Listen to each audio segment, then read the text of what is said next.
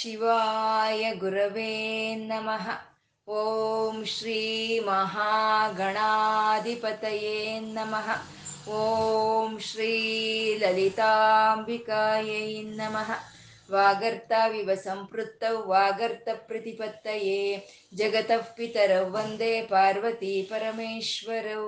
ಗುರುಬ್ರಹ್ಮ ಗುರುರ್ವಿಷ್ಣು ಗುರುದೇವೋ ಮಹೇಶ್ವರಃ. ಗುರುರ್ ಸಾಕ್ಷಾತ್ ಪರಬ್ರಹ್ಮ ತಸ್ಮೈ ಶ್ರೀ ಗುರವೇ ನಮಃ. ವ್ಯಾಸಾಯ ವಿಷ್ಣುರೂಪಾಯ ವ್ಯಾಸರೂಪಾಯ ವಿಷ್ಣವೇ. ಶ್ರುತಿಸ್ಮೃತಿಪುರಾಣಾನಾಂ ಆಲಯಂ ಕರುಣಾಲಯಂ. ನಮಾಮಿ ಭಗವತ್ಪಾದಶಂಕರಂ ಲೋಕಶಂಕರಂ.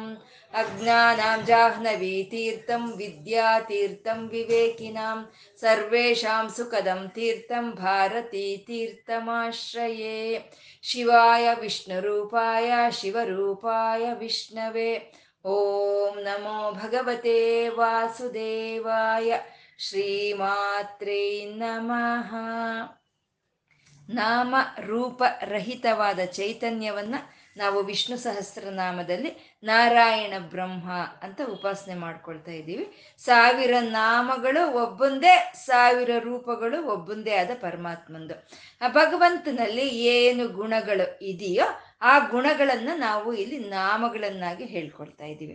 ಭಗವಂತ ಅನಿವರ್ತ ಅಂತಂದ್ರು. ಅನಿವರ್ತ ಅಂತಂದ್ರೆ ಇಟ್ಟಿರೋ ಅಂಥ ಹೆಜ್ಜೆನ ಹಿಂದೆ ತಗೊಳ್ದಲೇ ಇರೋ ಅಂತ ಅವನು ಅನಿವರ್ತ ಅಂತ. ಅಂದರೆ ತಾನು ಯಾವೇ ಒಂದು ಸಂಕಲ್ಪಗಳನ್ನು ಮಾಡಿಕೊಂಡಾಗ ಆ ಸಂಕಲ್ಪಗಳಿಂದ ಹಿಂದೆ ಜರಿದು ಹೋಗೋನಲ್ಲ. ಅವನು ಧರ್ಮ ಅಂತ ಏನಿದೆಯೋ ಆ ಧರ್ಮದಿಂದ ಹಿಂದೆ ಬರ್ದಲೇ ಇರೋ ಅಂತ ಅವನು ಅನಿವರ್ತ ಅಂತ. ಮತ್ತೆ ಈ ಪಂಚಭೂತಾದಿ ಎಲ್ಲ ಪ್ರಾಣಿಗಳಲ್ಲೂ ಇರೋವಂಥ ಧರ್ಮದಿಂದ ಆ ಆ ಪ್ರಾಣಿಗಳು ಹಿಂದೆ ಬರ್ದಲೇ ನೋಡ್ಕೊಳ್ಳೋ ಅಂಥ ಪರಮಾತ್ಮನು ಅವನು ಅನಿವರ್ತ ಅಂತ. ಈ ಧರ್ಮ ಅನ್ನೋದು ಎರಡು ವಿಧ. ಪ್ರಕೃ ಪ್ರಕೃತಿ ಇಂದ್ರಿಯ ಪ್ರವೃತ್ತಿ ಧರ್ಮ ಅಂತ, ನಿವೃತ್ತಿ ಧರ್ಮ ಅಂತ ಎರಡು ವಿಧವಾಗಿರುವಂಥದ್ದು. ಪ್ರವೃತ್ತಿ ಧರ್ಮ ಅನ್ನೋದು ಸೃಷ್ಟಿಯನ್ನ ಹೇಳುತ್ತೆ. ಅಂದ್ರೆ ಇಂದ್ರಿಯಗಳೆಲ್ಲ ಕೆಲಸ ಮಾಡೋ ಅಂಥದ್ದನ್ನ, ಸೃಷ್ಟಿ ಕಾರ್ಯವನ್ನ ಸ್ಥಿತಿ ಕಾರ್ಯವನ್ನ ಹೇಳೋ ಅಂಥದ್ದು ಪ್ರವೃತ್ತಿ ಧರ್ಮ ಅಂತ. ನಿವೃತ್ತಿ ಧರ್ಮ ಅಂತಂದ್ರೆ ಇಂದ್ರಿಯಗಳೆಲ್ಲ ನಿವೃತ್ತಿ ಹೊಂದಿತು ಅಂತಂದ್ರೆ ಇಂದ್ರಿಯಗಳೆಲ್ಲ ಕೆಲಸ ಮಾಡೋದು ನಿಲ್ಲಿಸ್ತು ಅಂತ. ಇಂದ್ರಿಯಗಳೆಲ್ಲ ಪಂಚಭೂತಾದಿ ಎಲ್ಲ ಇಂದ್ರಿಯಗಳು ಕೆಲಸ ಮಾಡೋದು ಯಾವಾಗ ನಿಲ್ಲುತ್ತೆ? ಲಯ ಕಾರ್ಯದಲ್ಲಿ ನಿಲ್ಲುತ್ತೆ. ಅಂದ್ರೆ ಲಯ ಕಾರ್ಯವನ್ನು ಮಾಡೋ ಅಂತ ಪರಮಾತ್ಮ ಅವನು ನಿವೃತ್ತಾತ್ಮ ಅಂತ ಹೇಳ್ತಾ, ಅವನು ಸಂಕ್ಷೇಪ್ತ ಅಂತ ಅಂದ್ರು. ಅಂದ್ರೆ ಅವನು ಲಯ ಕಾರ್ಯದಲ್ಲಿ ಅವನು ಒಳಕ್ಕೆ ಎಲ್ಲವನ್ನು ಅವನು ತಗೊಳ್ತಾನೆ. ತಗೊಳ್ಳೋವಾಗ ಹೇಗೆ ತಗೊಳ್ತಾನೆ? ಹೇಗಿದೆಯೋ ಹಾಗೆ ತಗೊಳ್ಳಲ್ಲ. ಅದನ್ನ ಬೀಜ ಶಕ್ತಿಗಳನ್ನಾಗಿ ಮಾಡಿ, ಆ ಬೀಜ ಶಕ್ತಿಗಳನ್ನಾಗಿ ಮಾಡಿ ಆ ಬೀಜಗಳನ್ನ, ಆ ಶಕ್ತಿ ಬೀಜಗಳನ್ನ ತನ್ನ ಒಳಕ್ಕೆ ತಗೊಳ್ತಾನೆ ಅಂತ ಸಂಕ್ಷಿಪ್ತ ಅಂತ ಅಂದ್ರು. ಅಂದ್ರೆ ಇವಾಗ ಏನೋ ಒಂದು ಗಿಡವನ್ನ ನಾವು, ಒಂದು ಆಲದ ಮರವನ್ನ ನಾವು ಬೆಳೆಸ್ಬೇಕು ಅಂತ ಅಂದಾಗ ಆ ಆಲದ ಮರದ ಬೀಜವನ್ನ ನಾವು ನೆಟ್ತೀವಿ ಹೊರತು ಆಲದ ಮರವನ್ನೇ ತಂದು ನೆಟ್ಟಲ್ಲ ನಾವು. ಹಾಗೆ ಪರಮಾತ್ಮ ಕಾಣಿಸೋದನ್ನ ಕಾಣಿಸೋ ಹಾಗೆ ಅವನು ತಗೊಳ್ಳಲ್ಲ, ಎಲ್ಲ ಶಕ್ತಿ ಬೀಜಗಳನ್ನಾಗಿ ಮಾಡಿ ತಗೊಳ್ತಾನೆ ಒಳಕ್ಕೆ ಅಂತ ಸಂಕ್ಷಿಪ್ತ ಅಂತ ಹೇಳ್ತಾ ಆ ಸಂಕ್ಷಿಪ್ತ ಮಾಡ್ಕೊಂಡಿದ್ದಾನೆ. ಪ್ರಳಯ ಕಾಲದಲ್ಲಿ ಪಂಚಭೂತಗಳಿಂದ ಹಿಡಿದು ಎಲ್ಲ ಪ್ರಾಣಿಗಳನ್ನು ತನ್ನ ಒಳಕ್ಕೆ ತಗೊಂಡಿದ್ದಾನೆ. ತಗೊಂಡು ಏನ್ ಮಾಡ್ತಾ ಇದ್ದಾನೆ ಅಂದ್ರೆ ಕ್ಷೇಮಕೃತ್, ಅಂದ್ರೆ ಕ್ಷೇಮವಾಗಿ ಆ ಪ್ರಳಯಾಂತ ಕಾಲದಲ್ಲಿ ಒಳಕ್ಕೆ ತಗೊಂಡ ಎಲ್ಲ ಸಮಸ್ತವನ್ನು ಮತ್ತೆ ಸೃಷ್ಟಿ ಕಾರ್ಯದವರೆಗೂ ಕ್ಷೇಮವಾಗಿ ಅದನ್ನ ರಕ್ಷಣೆ ಮಾಡ್ತಾ ಇದ್ದಾನೆ ಅಂತ ಕ್ಷೇಮಕೃತ್ ಅಂತ ಅಂದ್ರು. ಭಗವಂತನ ನಿರಂತರ ಯಾರು ಧ್ಯಾನಿಸ್ತಾ ಅವ್ರ ಕೆಲಸಗಳನ್ನು ಅವ್ರು ಮಾಡ್ಕೊಳ್ತಾ ಇರ್ತಾರೋ ಅಂತ ಅವರ ಯೋಗಕ್ಷೇಮವನ್ನು ಪರಮಾತ್ಮನೇ ನೋಡ್ಕೊಳ್ತಾನೆ. ಯೋಗ ಯೋಗಕ್ಷೇಮ ವಹಾಮ್ಯಹಂ ಅಂತ ಪರಮಾತ್ಮ ಕ್ಷೇಮಕೃತ್ ಅಂತ. ಅಂತ ಕ್ಷೇಮಕೃತ್ ಆದಂಥ ಪರಮಾತ್ಮ ಶಿವಃ ಅಂತಂದ್ರು. ಶಿವಃ ಅಂತಂದ್ರೆ ಈ ಲೋಕಾತೀತ ಗುಣಾತೀತ ಸರ್ವಾತೀತ ಶಮಾತ್ಮಿಕ, ಈ ಲೋಕಗಳಿಗೂ ಈ ತ್ರಿಗುಣಗಳಿಗೂ ಸಮಸ್ತಕ್ಕೂ ಅತೀತವಾದಂಥ ಶಾಂತ ಸ್ಥಿತಿಯೇ, ಅದನ್ನೇ ಶಿವ ಅಂತ ಹೇಳುವಂಥದ್ದು. ಯಾವ ನಾಮದಿಂದ ಸಕಲವಾದ ಮಂಗಳವೂ ಉಂಟಾಗುತ್ತೋ, ಯಾವ ನಾಮದಿಂದ ಮಾಡಿರೋ ಪಾಪಗಳೆಲ್ಲ ಹರಿಸ್ಕೊಂಡು ಹೋಗಿ ಆ ಮೋಕ್ಷ ಅನ್ನೋದು ಸಿಕ್ಕುತ್ತೋ, ಆ ಶಾಶ್ವತವಾದಂಥ ಆನಂದ ಅನ್ನೋದು ಸಿಕ್ಕುತ್ತೋ, ಅದೇ ಶಿವ ಅಂತ ಹೇಳಿದ್ರು. ಶ್ರೀವತ್ಸ ಅಂತ ಹೇಳ್ತಾ ಇದ್ದಾರೆ. ಮುಂದಿನ ನಾಮ ಶ್ರೀವತ್ಸ ಅಂದ್ರೆ ಈ ಶ್ರೀವತ್ಸ ಇಂದ ಹಿಡಿದು ಶ್ರೀಯುತ ನಾಮಗಳನ್ನ ಹೇಳ್ತಾ ಇದ್ದಾರೆ. ಪರಮಾತ್ಮನ್ ಶ್ರೀಯುತನು, ಶ್ರೀಯುತ ಅಂದ್ರೆ ಶ್ರೀ ಸಮೇತವಾಗಿ ಇದ್ದಾನೆ ಅಂತ, ಅಂದ್ರೆ ಲಕ್ಷ್ಮೀ ದೇವಿ ಸಮೇತವಾಗಿ ಇರೋ ಅಂತ ಲಕ್ಷ್ಮೀನಾರಾಯಣನನ್ನ ಹೇಳೋ ಅಂತ ನಾಮಗಳು. ನಮ್ಗೆ ಹಿಂದಿನ ಶ್ಲೋಕದಲ್ಲಿ ಆ ಕುಮಲ ಕುವಲೇಶಯ ಅಂತ ಹೇಳೋದ್ರಲ್ಲಿ ಭೂದೇವಿಯನ್ನ ಹೇಳಿದ್ರು, ಆ ನಾರಾಯಣನ ಜೊತೆ ಇರುವಂತ ಭೂದೇವಿಯನ್ನ ಹೇಳಿದ್ರೆ ಈ ಶ್ರೀವತ್ಸ ಇಂದ ಹಿಡಿದು ಶ್ರೀದೇವಿಯನ್ನ ಹೇಳ್ತಾ ಇದ್ದಾರೆ. ಅಂದ್ರೆ ಭೂದೇವಿ ಶ್ರೀದೇವಿ ಸಮೇತನಾದ ನಾರಾಯಣನ ಒಂದು ಧ್ಯಾನವನ್ನ ಹೇಳ್ತಾ ಇರುವಂತ ನಾಮಗಳು ಶ್ರೀವತ್ಸ ಅಂತ ಅಂದ್ರು. ಶ್ರೀವತ್ಸ ಅಂದ್ರೆ ಲಕ್ಷ್ಮೀ ದೇವಿಯ ಚಿಹ್ನವನ್ನ ತಾನು ವಕ್ಷಸ್ಥಲದಲ್ಲಿ ಅಂಕರ ಅಲಂಕರಿಸಿಕೊಂಡಿರುವಂತ ನಾರಾಯಣ ಅವನು ಶ್ರೀವತ್ಸ ವಕ್ಷ ಅಂತ ಹೇಳಿದ್ರು. ಅವನು ಶ್ರೀವಾಸ ಅಂತಂದ್ರೆ ಶ್ರೀ ಅಂತಂದ್ರೆ ವಿಭೂತಿಗಳು, ಐಶ್ವರ್ಯಗಳು, ಶೋಭೆ, ಪ್ರಕಾಶ ಅಂತ. ಆ ವಿಭೂತಿಗಳಲ್ಲೂ ಆ ಪ್ರಕಾಶದಲ್ಲೂ ಆ ಶೋಭೆಯಲ್ಲೂ ವ್ಯಾಪಿಸ್ಕೊಂಡಿರುವಂತ ಒಂದು ಚೈತನ್ಯವೇ ಅದು ಶ್ರೀವಾಸ ಅಂತ ಅಂದ್ರು. ಶ್ರೀಪತಿ, ಈ ಎಲ್ಲ ಐಶ್ವರ್ಯಗಳ ಸಮಿಷ್ಟಿ ರೂಪವೇ ಲಕ್ಷ್ಮೀ ದೇವಿ ಅಂತ ಹೇಳೋದು. ಈ ಸರ್ವ ಸಮಸ್ತವಾದ ಐಶ್ವರ್ಯಗಳ ರೂಪವಾದಂಥ ಲಕ್ಷ್ಮೀ ದೇವಿಗೆ ಒಡೆಯನಾದಂಥ ಲ ನಾರಾಯಣನು ಅವನು ಶ್ರೀಪತಿ ಅಂತ. ಶ್ರೀಮತಾಂಬರಹ ಅಂತಂದ್ರು ಅಂದ್ರೆ ಶ್ರೀಮಂತರಲ್ಲಿ ಶ್ರೇಷ್ಠನಾದವನು ಅವನು ಅಂತ. ಶ್ರೀಮಂತರು ಅಂದ್ರೆ ಒಂದು ಗುಣದಲ್ಲಿ ಶ್ರೀಮಂತಿಕೆ ಇರ್ಬೋದು, ಒಂದು ಜ್ಞಾನದಲ್ಲಿ ಶ್ರೀಮಂತಿಕೆ ಇರ್ಬೋದು, ಒಂದು ಗಾನದಲ್ಲಿ ಶ್ರೀಮಂತಿಕೆ ಇರ್ಬೋದು, ಒಂದು ನಾಟ್ಯದಲ್ಲಿ ಶ್ರೀಮಂತಿಕೆ ಇರ್ಬೋದು, ಅಥವಾ ದುಡ್ಡು ಕಾಸು ಧನದಲ್ಲೂ ಶ್ರೀಮಂತಿಕೆ ಇದ್ರೂ ಸರಿ ಅವರೆಲ್ಲರಲ್ಲ ಅವನೇ ಶ್ರೀಮಂತನು ಅಂತ, ಇಲ್ಲ ಅವನೇ ಶ್ರೇಷ್ಠವಾದ ಶ್ರೀಮಂತನು ಅಂತ ಶ್ರೀಮತಾಂಬರಹ ಅಂತ ಹೇಳ್ತಾ ಶ್ರೀದಹ ಅಂತಂದ್ರು. ಅಂದ್ರೆ ಶ್ರೀದಹ ಅಂದ್ರೆ ಆ ಐಶ್ವರ್ಯಗಳನ್ನ ಯಾರು ಕೊಡ್ತಾ ಇದ್ದಾರೆ? ನಮ್ಗೆ ಈ ಜೀವನ ಈ ರೀತಿ ನಡಿಬೇಕು, ಈ ಪ್ರಕೃತಿ ಈ ರೀತಿ ನಡಿಬೇಕು ಅಂದ್ರೆ ನಮ್ಗೆ ಎಷ್ಟೋ ಐಶ್ವರ್ಯಗಳು ಬೇಕು. ಆ ಐಶ್ವರ್ಯಗಳನ್ನ ಯಾರು ಕೊಡ್ತಾ ಇದ್ದಾನೋ ಆ ಪರಮಾತ್ಮನೇ ಅವನೇ ಶ್ರೀದಹ ಅಂತ ಹೇಳ್ತಾ ಶ್ರೀಶಃ ಅವನು ಯಾರ್ದೋ ಐಶ್ವರ್ಯಗಳನ್ನ ಅವನೇನು ಇಲ್ಲಿ ಹಂಚ್ತಾ ಇಲ್ಲ, ಆ ಐಶ್ವರ್ಯಗಳೆಲ್ಲ ಅವನಿಗೆ ಸೇರಿರೋದೆ, ಅವನೇ ಈಶ್ವರತ್ವವನ್ನು ವಹಿಸ್ತಾ ಇದ್ದಾನೆ ಆ ಐಶ್ವರ್ಯಗಳಿಗೆ ಅಂತ ಶ್ರೀಶ ಅಂತಂದ್ರೆ ಎಲ್ಲ ಸಮಸ್ತವಾದ ಐಶ್ವರ್ಯಗಳು ಈಶ್ವರನು ಅಂತ ಹೇಳ್ತಾ ಶ್ರೀನಿವಾಸ ಅಂತ ಇದ್ದಾರೆ.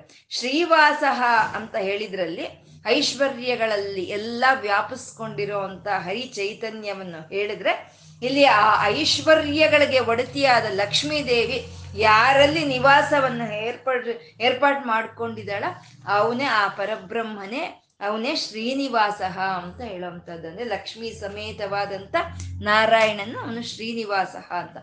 ಸೂರ್ಯನ ಬೆಳಕು ಹೇಗೆ ಬಿಟ್ಟು ಹೋಗಲ್ವೋ ಹಾಗೆ ನಾರಾಯಣನನ್ನು ಲಕ್ಷ್ಮಿ ಬಿಟ್ಟು ಹೋಗಲ್ಲ, ಅಂದರೆ ನಾರಾಯಣನನ್ನು ಐಶ್ವರ್ಯಗಳು ಬಿಟ್ಟು ಹೋಗೋದಿಲ್ಲ ಅಂತ. ಆ ಹರಿಕೃಪೆ ಇದ್ರೆ ಸಿರಿ ಅನ್ನೋದು ನಮಗೆ ಬರುತ್ತೆ ಅಂತ ಹೇಳೋವಂಥದ್ದೇ ಶ್ರೀನಿವಾಸ ಶ್ರೀನಿಧಿ ಅಂಥ ಐಶ್ವರ್ಯಗಳು ಅವನೇ ಈ ಭೂಮಿಗೆ ಈ ಬ ಪ್ರಕೃತಿಗೆ ಈ ಪ್ರಾಣಿಗಳಿಗೆ ಹಂಚಿಕೊಡ್ತಾ ಇರೋವಂಥ ಐಶ್ವರ್ಯಗಳು ಯಾವತ್ತೂ ವಿತರಿಗಿ ಹೋಗೋದಿಲ್ಲ ಅಂತ ಹೇಳ್ತಾ ಶ್ರೀನಿಧಿ ಅಂತ ಹೇಳ್ತಾ ಶ್ರೀವಿಭಾವನಃ ಅಂತಂದ್ರು. ಅಂದರೆ ಆ ಐಶ್ವರ್ಯಗಳನ್ನು ವಿಭಜನೆ ಮಾಡಿ ಅವನು ಎಲ್ಲದಕ್ಕೂ ಹಂಚುತ್ತಾ ಇದ್ದಾನೆ. ಎಲ್ಲ ಮನುಷ್ಯರ ಎಲ್ಲ ಪ್ರಾಣಿಗಳ ಒಂದು ಕರ್ಮಾನುಸಾರವಾಗಿ ಅವರು ಮಾಡಿದ ಒಂದು ಕರ್ಮಕ್ಕೆ ಅನುಗುಣವಾಗಿ ಅವರವ್ರಿಗೆ ಅವರವ್ರಿಗೆ ಆಯಾ ವಿಭೂತಿಗಳನ್ನು ಹಂಚಿಕೆ ಮಾಡ್ತಾ ಇರೋವಂಥ ಪರಮಾತ್ಮ ಅವನು ಶ್ರೀವಿಭಾವನಃ ಅಂತ ಹೇಳ್ತಾ ಅವನು ಶ್ರೀಧರಃ ಅಂತ. ಅಂದರೆ ಒಂದು ಪ ಒಂದು ಪುಷ್ಪ ಅನ್ನೋದು ಪರಿಮಳವನ್ನು ಹೇಗೆ ಧರಿಸುತ್ತೋ ಆ ರೀತಿ ಪ ಸಹಜವಾಗಿ ಆ ಶ್ರೀ ಆ ಲಕ್ಷ್ಮಿಯನ್ನು ಧರಿಸಿರೋ ಅಂಥ ಪರಮಾತ್ಮ ಅವನು ಶ್ರೀಧರ ಶ್ರೀಕರ ಎಲ್ಲ ಐಶ್ವರ್ಯಗಳನ್ನು ಕೊಡೋ ಅಂತ ಅವನು. ಶ್ರೇಯ ಶ್ರೇಯ ಅಂತಂದರೆ ಮೋಕ್ಷವನ್ನು ಪಡ್ಕೊಳ್ಳೋ ಅಂಥದ್ದೇ ಶ್ರೇಯಸ್ಸು, ಅಂದರೆ ಶಾಶ್ವತವಾದ ಆನಂದವನ್ನು ಅನುಭವಿಸುವಂಥದ್ದೇ ಶ್ರೇಯಸ್ಸು.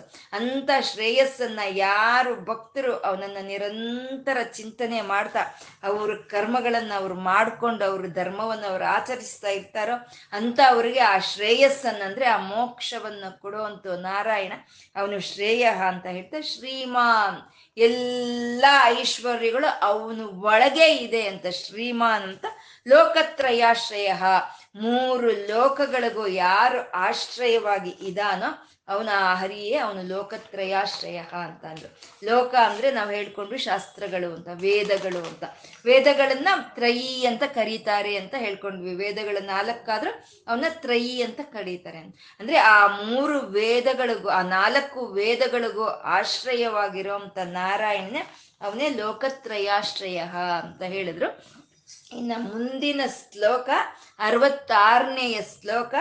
ಸ್ವಕ್ಷ ಸ್ವಂಗಶತಾನಂದೋ ನಂದಿರ್ಜ್ಯೋತಿರ್ಗಣೇಶ್ವರ ವಿಜಿತಾತ್ಮ ವಿಧೇಯಾತ್ಮ ಸತ್ಕೀರ್ತಿ ಚಿನ್ನ ಸಂಶಯ ಅಂತ ಒಂಬತ್ತು ನಾಮಗಳಿಂದ ಕೂಡಿದೆ. ಸ್ವಕ್ಷ, ಸ್ವಂಗ, ಶತಾನಂದ, ನಂದಿ, ಜ್ಯೋತಿರ್ಗಣೇಶ್ವರ, ವಿಜಿತಾತ್ಮ, ವಿಧೇಯಾತ್ಮ, ಸತ್ಕೀರ್ತಿ, ಚಿನ್ನ ಸಂಶಯ ಅಂತ ಒಂಬತ್ತು ನಾಮಗಳಿಂದ ಕೂಡಿರುವಂಥದ್ದು. ಸ್ವಕ್ಷ ಅಂತಂದ್ರು. ಪರಮಾತ್ಮ ಸ್ವಕ್ಷ.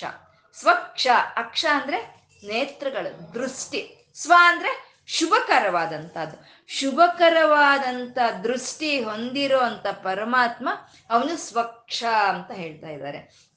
ಅಂದ್ರೆ ಅವನ ದೃಷ್ಟಿಯೇ ಸಮಸ್ತ ಸಮಸ್ತವಾದ ಶುಭವನ್ನ, ಸಮಸ್ತವಾದ ಮಂಗಳವನ್ನ, ಸಮಸ್ತವಾದಂತ ಆನಂದವನ್ನ ತಂದು ಕೊಡುತ್ತೆ ಅಂತ ಹೇಳೋ ಅಂತದ್ದೇ ಸ್ವಕ್ಷ ಅಂತ. ಇವಾಗ ನಾವು ಸಾಮಾನ್ಯ ಹೇಳ್ತಾ ಇರ್ತೀವಿ, ಅಯ್ಯೋ ಅವ್ರ ದೃಷ್ಟಿ ತುಂಬಾ ಒಳ್ಳೇದ್ರಿ ಅಂತ ಹೇಳ್ತಾ ಇರ್ತೀವಿ. ಇಲ್ಲ, ಅಯ್ಯೋ ಅವ್ರ ದೃಷ್ಟಿ ಏನ್ ಸರಿ ಇಲ್ಲಪ್ಪ ಅಂತನಾದ್ರೂ ಹೇಳ್ತಾ ಇರ್ತೀವಿ ನಾವಲ್ವಾ. ಆದ್ರೆ ಪರಮಾತ್ಮನ ದೃಷ್ಟಿ ನಮ್ಮ ಮೇಲೆ ಬೀಳಬೇಕು ಅಷ್ಟೆ. ಬಿದ್ರೆ ಅದು ಸಮಸ್ತವಾದಂತ ಒಂದು ಶುಭವನ್ನು ತಂದುಕೊಡುತ್ತೆ ಅಂತ ಹೇಳೋ ಅಂತದ್ದು. ನಾವೊಬ್ಬ ಭಾರತೀ ತೀರ್ಥ ಸ್ವಾಮಿಗಳನ್ನು ನೋಡೋಕೆ ಹೋಗ್ತೀವಿ, ಆ ವಿಧುಶೇಖರ ಭಾರತೀ ಸ್ವಾಮಿಗಳನ್ನು ನೋಡೋಕೆ ಹೋಗ್ತೀವಿ. ನಾವೇನು ಅವ್ರ ಹತ್ರಕ್ಕೆ ಹೋಗಕ್ಕೆ ಸಾಧ್ಯ ಆಗುತ್ತಾ? ಅಥವಾ ಅವ್ರನ್ನ ನಾವು ಮಾತಾಡ್ಸಕ್ ಸಾಧ್ಯ ಆಗುತ್ತಾ? ಅವ್ರ ಹತ್ರ ಐದು ನಿಮಿಷ ನಿಂತ್ಕೊಳ್ಳೋಕೆ ಸಾಧ್ಯ ಆಗುತ್ತೆ? ಇವು ಯಾವುದು ಸಾಧ್ಯ ಆಗಲ್ಲ. ಆದ್ರೆ ಹೋಗ್ತೀವಿ, ಉತ್ಸಾಹದಿಂದ ಲವಲವಿಕೆಯಿಂದ ಹೋಗ್ತೀವಿ. ಯಾಕೆ? ಸ್ವಕ್ಷ. ಅವರ ದೃಷ್ಟಿ ನಮ್ಮ ಮೇಲೆ ಬಿದ್ರೆ ನಮ್ಗೆ ಸಮಸ್ತ ವಾದಂತ ಶುಭಗಳು ನಮ್ಗೆ ಉಂಟಾಗುತ್ತೆ ಅಂತ ಹೇಳೋವಂಥದ್ದೇ ಸ್ವಕ್ಷ ಅಂತ ಹೇಳೋವಂಥದ್ದು ನಾಮ. ಮಕ್ಕಳನ್ನ ಮೂರು ತಿಂಗಳು ಮಕ್ಕಳಿರ್ತಾರೆ, ಆರು ತಿಂಗಳು ಮಕ್ಕಳಿರ್ತಾರೆ, ಅವ್ರನ್ನ ಕರ್ಕೊಂಡು ದೇವಸ್ಥಾನಗಳಿಗೆ ಹೋಗ್ತೀವಿ. ಬಿಸಿಲಿರುತ್ತೆ, ಮಳೆ ಇರುತ್ತೆ, ಅಲ್ಲಿ ಜನ ಇರ್ತಾರೆ, ಆ ಮಗು ಕಿರ್ಚ್ತಾ ಇರುತ್ತೆ, ಅದನ್ನ ಕರ್ಕೊಂಡು ಹೋಗಿರ್ತಾರೆ. ನಮಗೆ ಅನಿಸುತ್ತೆ ಒಂದೊಂದ್ಸಲಿ, ಅಯ್ಯೋ ಈ ಮೂರು ತಿಂಗಳು ಆರು ತಿಂಗಳು ಮಕ್ಕಳನ್ನ ದೇವಸ್ಥಾನಕ್ಕೆ ಯಾಕೆ ಕರ್ಕೊಂಡು ಬಂದರು, ಅದಕ್ಕೇನು ತಿಳಿಯುತ್ತೆ ಪಾಪ ಅಂತ ನಾವು ಅಂತೀವಿ. ಆದರೆ ಅದಕ್ಕೇನೋ ತಿಳಿಯುತ್ತೆ ಅಂತ ಅಲ್ಲ ಕರ್ಕೊಂಡು ಹೋಗೋದು. ಆ ಪರಮಾತ್ಮನ ಒಂದು ದಿವ್ಯವಾದಂಥ ದೃಷ್ಟಿ ಆ ಮಗು ಮೇಲೆ ಬಿದ್ದರೆ ಅದಕ್ಕೆ ಸಕಲವಾದ ಶ್ರೇಯಸ್ಸು ಉಂಟಾಗುತ್ತೆ ಅಂತ ಅದನ್ನ ಕರ್ಕೊಂಡು ಹೋಗುವಂಥದ್ದು. ಹಾಗೆ ಪರಮಾತ್ಮನ ದೃಷ್ಟಿ ಅನ್ನೋದು ಅಂಥ ಶುಭವನ್ನು ತಂದುಕೊಡುವಂಥದ್ದು. ನಾವು ಭಗವಂತನಿಗೆ ವಿಧ ವಿಧವಾದಂಥ ಒಂದು ಆಹಾರಗಳನ್ನು ತಯಾರು ಮಾಡಿ ನಿವೇದನೆ ಮಾಡ್ತೀವಿ. ನಾವು ಅವನ ಅವನ ಮುಂದೆ ಇಟ್ಟು ಅದನ್ನು ನಿವೇದನೆ ಮಾಡ್ತೀವಿ. ಅವನೇನು ತಿಂತಾನ? ನಾವು ಇಟ್ಟಿದ ಆಹಾರಗಳನ್ನೆಲ್ಲ ಅವನು ತಿಂತಾನ? ಅವನು ಅವನ್ ನಾವು ಇಡೋ ಆಹಾರಗಳೆಲ್ಲ ತಿನ್ನೋ ಹಾಗಿದ್ರೆ ಅವನು ಅವನಿಗೆ ತಿನ್ನೋ ಅಂಥ ಆಹಾರ ನಾವು ಕೊಡಬೇಕು ಅಂದರೆ ನಾವು ಕೊಡೋದಕ್ಕೆ ಸಾಧ್ಯ ಆಗುತ್ತಾ? ಪ್ರಳಯ ಕಾಲದಲ್ಲಿ ಸಮಸ್ತ ವನ್ನು ಅವನು ಆಹಾರವನ್ನು ತಗೊಳ್ಳೋ ಹಾಗೆ ಪರಮಾತ್ಮನ್ಗೆ ನಾವು ಆಹಾರ ಕೊಡೋದಕ್ಕೆ ಸಾಧ್ಯ ಆಗುತ್ತೆ? ಆಗಲ್ಲ. ಹಾಗಾದ್ರೆ ಹಾಗಂತ ನಾವಲ್ಲಿ ಇಡ್ತಾ ಇದ್ದೀವಿ. ಯಾಕೆ ಇಡ್ತಾ ಇದ್ದೀವಿ ಅಂದ್ರೆ ಅವನ ದೃಷ್ಟಿ ಆ ಆಹಾರಗಳ ಮೇಲೆ, ಆ ನಿವೇದನೆ ಮೇಲೆ ಬಿದ್ದರೆ ಅದು ನಮಗೆ ಅನುಗ್ರಹ ಆಗುತ್ತೆ ಅಂತ ನಾವು ಆ ಒಂದು ಆಹಾರಗಳನ್ನು ಅವನಿಗೆ ನಿವೇದನೆ ಮಾಡ್ತೀವಿ ಅಂತ. ಸ್ವಕ್ಷ ಅತ್ಯಂತ ಅವನ ದೃಷ್ಟಿ ಅನ್ನೋದು ಬಿದ್ದರೆ ಸಾಕು, ನಮಗೆ ಅತ್ಯಂತ ಒಂದು ಶುಭ ಅನ್ನೋದು ಉಂಟಾಗುತ್ತೆ ಅಂತ. ಇದನ್ನೇ ಶಂಕರರು ಹೇಳಿದ್ರು, ದೃಶಾ ದ್ರಾಗ್ರೀಯಸ್ಯ ದರದಲಿತ ನೀಲೋತ್ಪಲದ ರುಚ ಅಂತ. ದವೀಯಾಂಸಂ ದೀನಂ ಸ್ನಪಯ ಕೃಪಯ ಮಾಮಪಿ ಶಿವೆ ಅಂತಂದ್ರು. ನಾನು ದೀನನು, ದೀನನಾಗಿರೋ ನನ್ನ ಮೇಲೆ ನಿನ್ನ ಒಂದು ಕರುಣಾ ದೃಷ್ಟಿಯನ್ನ ಸ್ನಪಯ ಕೃಪಯ, ಸ್ನಾನವನ್ನಾಗಿ ಮಾಡಿಸು ತಾಯಿ ಅಂತ ಕೇಳ್ಕೊಂಡ್ರು. ಅಂದ್ರೆ ಪರಮಾತ್ಮನ ದೃಷ್ಟಿಗೆ ಅಂತ ಶುಭವನ್ನು ಕೊಡೋ ಅಂತ ಒಂದು ಲಕ್ಷಣ ಇದೆ ಅಂತ ಅವನನ್ನ ಸ್ವಕ್ಷ ಅಂತ ಕರೆದ್ರು. ಅವನ ದೃಷ್ಟಿ ಮಾತ್ರನೇ ಶುಭ ಅಲ್ಲ, ಅವನ ನೇತ್ರಗಳು ಮಾತ್ರವೇ ಮಂಗಳವನ್ನು ಕೊಡೋ ಅಂಥದ್ದಲ್ಲ, ಅವನ ಶರೀರವೇ ಒಂದು ಶುಭಕರವಾಗಿರುವಂಥದ್ದು ಅಂತ ಸ್ವಂಗ ಅಂತ ಇದ್ದಾರೆ. ಸ್ವಕ್ಷ ಸ್ವಂಗ ಅಂತ ಇದ್ದಾರೆ. ಸ್ವಂಗ ಅಂತಂದ್ರೆ ಅಂಗಾಂಗಗಳೆಲ್ಲ ಶುಭವನ್ನು ಕೊಡೋ ಅಂಥ ಅಂಗಾಂಗಗಳನ್ನು ಹೊಂದಿರೋ ಅಂಥ ನಾರಾಯಣ ಅವನು ಸ್ವಾಂಗ ಅಂತ ಹೇಳೋ ಅಂಥದ್ದು. ಶ್ರೀರಾಮನಿಗೆ ಆ ಹನುಮಂತ ಹೇಳ್ತಾ ಇದ್ನಂತೆ, ರಾಮ ಕಮಲಪತ್ರಾಕ್ಷ ಸರ್ವಸತ್ವ ಮನೋಹರ ಅಂತಂದ್ರೆ, ಶ್ರೀರಾಮನ ಮೈ ಕಟ್ಟು ಹೇಗಿತ್ತು ಅಂದ್ರೆ, ನೀನು ಯಾವ ಆಭರಣಗಳನ್ನು ಅವನಿಗೆ ಹಾಕಿದ್ರು ಅದು ಅವನಿಗಾಗೆ ಮಾಡಿಸಿರೋ ಹಾಗಿರ್ತಾ ಇತ್ತಂತೆ. ಸಾಮಾನ್ಯ ನಾವು ಎಲ್ಲ ಆಭರಣಗಳನ್ನು ಹಾಕ್ಕೊಳ್ತೀವಿ, ಹಾಕ್ಕೊಂಡ್ರು ಆ ಆಭರಣಗಳು ಎಲ್ಲ ನಮಗೆಲ್ಲ ಹೊಂದ್ಕೊಳ್ಳಲ್ಲ, ನಾವು ಹಾಕ್ಕೊಳ್ತೀವಿ ಅಷ್ಟೇ, ಅವು ಹೊಂದ್ಕೊಳ್ಳಲ್ಲ. ಆದರೆ ಶ್ರೀರಾಮನಿಗೆ ಯಾವ ಆಭರಣಗಳು ಹಾಕಿದ್ರು ಅವನ ಮೈಕಟ್ಟಿಗೆ ಅದು ಹೇಳಿ ಮಾಡಿಸ್ದಂಗೆ ಇರ್ತಾ ಇತ್ತಂತೆ. ಇಷ್ಟು ಒಳ್ಳೆ ಮೈಕಟ್ಟು ಇದ್ರೂ ರಾಮ ನೀನು ಯಾಕೆ ಯಾವುದೋ ಆಭರಣಗಳನ್ನು ಹಾಕ್ಕೊಂಡಿಲ್ವಲ್ಲ ಅಂತ ಹನುಮಂತ ಅರಣ್ಯವಾಸದಲ್ಲಿ ಶ್ರೀರಾಮಚಂದ್ರನ್ ಕೇಳ್ತಾ ಇದ್ನಂತೆ. ಅಂದ್ರೆ ಏನೋ ಆ ಆಭರಣಗಳು ಹಾಕ್ಕೊಳ್ಳೋದ್ರಿಂದ ಆ ಶ್ರೀರಾಮನ ಮೈಗೆ ಏನೋ ಒಂದು ಸೌಂದರ್ಯ ಬರುತ್ತೆ ಅಂತ ಅಲ್ಲ, ಆ ಒಡವೆಗಳಿಗೆ ಆ ಆಭರಣಗಳಿಗೆ ಸಾರ್ಥಕತೆ ಬರುತ್ತೆ ಅಂತ. ಅಂತಹ ಒಂದು ಶುಭವನ್ನು ಉಂಟು ಮಾಡುವಂಥ ಅಂಗಾಂಗಗಳನ್ನು ಹೊಂದಿರುವಂಥ ಪರಮಾತ್ಮನ ಶರೀರ ಸ್ವಾಂಗ ಅಂತ ಹೇಳ್ತಾ ಶತಾನಂದ ಅಂತ ಹೇಳಿದ್ರು. ಪರಮಾತ್ಮ ಶತಾನಂದ ಅಂತ ಅಂದ್ರೆ ಆ ಪರತತ್ವ ಅನ್ನೋದು ಸಚ್ಚಿತ್ ಆನಂದದ ಸ್ವರೂಪವೇ, ತನ್ನ ಒಂದು ಲಕ್ಷಣವಾಗಿರುವಂತಹ ಪರತತ್ವ ಅನ್ನೋದು ಅದು ಒಂದೇ. ಆ ಬ್ರಹ್ಮಾನಂದ ಅದು ಒಂದೇ, ಆ ಪರತತ್ವ ಆನಂದ ಸ್ವರೂಪ ಅನ್ನೋದು ಅದು ಒಂದೇ. ಆದರೆ ಆ ಒಂದೇ ಆಗಿರೋ ಅಂಥ ಆ ಚೈತನ್ಯವೇ ಈ ಭೂಮಿ ಮೇಲೆ ಅನೇಕ ಅನೇಕ ಅನೇಕ ಪ್ರಾಣಿಗಳಲ್ಲಿ ಜೀವಾತ್ಮವಾಗಿ ಅದೇ ಅಂತರ್ಯಾಮಿಯಾಗಿ ವ್ಯಾಪಿಸ್ಕೊಂಡಿದೆ. ಆ ಆನಂದ ಸ್ವರೂಪವೇ ಪ್ರತಿ ಪ್ರತಿಯೊಂದು ಪ್ರಾಣಿನಲ್ಲಿ, ಪ್ರತಿಯೊಂದು ಇರುವೆಯಿಂದ ಹಿಡಿದು ಒಂದು ಬ್ರಹ್ಮದೇವರವರೆಗೂ ಪ್ರತಿಯೊಂದು ಶರೀರದಲ್ಲೂ ಅದು ವ್ಯಾಪಿಸ್ಕೊಂಡು ಆಯಾ ಆಯಾ ಆನಂದವನ್ನು ಅದು ಅನುಭವಿಸ್ತಾ ಇದೆ, ಆಯಾ ಆನಂದವನ್ನು ಅನುಭವಿಸ್ತಾ ಇದೆ. ಕೋಗಿಲೆ ಹಾಡೋದ್ರಿಂದ ಅದಕ್ಕೆ ಒಂದು ಆನಂದ, ನಾವು ನವಿಲು ಒಂದು ನಾಟ್ಯವನ್ನು ಮಾಡೋದ್ರಿಂದ ಅದಕ್ಕೆ ಒಂದು ಆನಂದ ಅಂತ ಇರೋದು. ಈ ಮನುಷ್ಯರು ಈ ವಾಕು ಶುಭಕರವಾದಂಥ ಒಂದು ವಾಕುಗಳನ್ನು, ಆ ನುಡಿಗಳನ್ನು ಮಾತಾಡ್ತಾ ಆನಂದ ಪಟ್ಕೊಳ್ತಾ ಇರೋದು ಅಂತ. ಅಂದರೆ ಈ ರೀತಿ ಅನೇಕವಾದ ಆನಂದಗಳನ್ನು ಅನುಭವಿಸ್ತಾ ಇರುವಂಥ ಪರಮಾತ್ಮ ಅವನು ಶತಾನಂದ ಅಂತ ಹೇಳಿದ್ರು. ಇಲ್ಲಿ ಶತ ಅಂದರೆ ನೂರು ಅಂತ ಅಲ್ಲ, ಲೆಕ್ಕವಿಲ್ಲದಷ್ಟು ಅಂತ ಹೇಳೋದಕ್ಕೆ ಶತ ಅಂತ. ಅಯ್ಯೋ ನೂರೊಂದು ಕಷ್ಟ ನಮಗೆ ಅಂತ ಅಂತೀವಿ. ಅಂದರೆ ನೂರೊಂದು ಲೆಕ್ಕ ಹಾಕ್ಕೊಂಡಿದ್ದೀವ, ತೊಂಬತ್ತೊಂಬತ್ತು ನೂರು ನೂರೊಂದು ಅಂತ ಲೆಕ್ಕವಿಲ್ಲದಷ್ಟಲ್ಲೇ ಇರೋದನ್ನ ಹೇಳೋದು ಒಂದು ನಾವು ಶತ ಅಂತ ಹೇಳೋದು. ಆ ರೀತಿ ಒಂದು ಅನೇಕವಾದ ಈ ಜೀವಿಗಳಲ್ಲಿ ವ್ಯಾಪಿಸ್ಕೊಂಡು ಪರಮಾತ್ಮ ಆ ಆನಂದವನ್ನು ಅನುಭವಿಸ್ತಾ ಇದ್ದಾನೆ ಅಂತ ಶತಾನಂದ ಅಂತಂದ್ರು. ಮತ್ತೆ ಭಗವಂತನ ಒಂದು ನಾಮವನ್ನ ನಾವು ಜಪ ಮಾಡ್ತಾ ಇದ್ದೀವಿ. ಆ ಭಗವಂತ ಸ್ವಕ್ಷ ಸ್ವಂಗ ಆದಂಥ ಆ ಭಗವಂತನ ಒಂದು ವಿಗ್ರಹವನ್ನ ಧ್ಯಾನಿಸ್ತಾ ಇದ್ದೀವಿ ಅಂದ್ರೆ ನಮ್ಗಾಗೋ ಅಂತ ಒಂದು ಆನಂದ ಅದೇ ಬ್ರಹ್ಮಾನಂದ ಅಂತ ಹೇಳುವಂಥದ್ದು.